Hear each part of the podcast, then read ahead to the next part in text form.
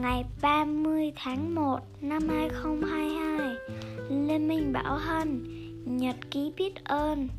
Năm điều khiến mình hạnh phúc và biết ơn. Cảm ơn đôi mắt đã cho tôi nhìn thấy những điều tốt đẹp. Cảm ơn đôi tai đã cho tôi nghe những điều khen ngợi. Cảm ơn Cảm ơn cái mũi đã cho tôi hự, hít thở. Cảm ơn Cảm ơn mái tóc để cho tôi được xinh đẹp. Cảm ơn cái miệng đã cho tôi ăn cơm. Cảm ơn đôi chân đã cho tôi khám phá thế giới.